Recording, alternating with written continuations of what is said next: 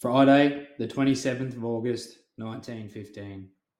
Between Babalouk Station and where we entered the train for Helluin, there is nothing worthy of note, save old buildings and ruins of a historical character. Once at Helluin, you can see the Nile a short distance off and several pyramids just on the other side.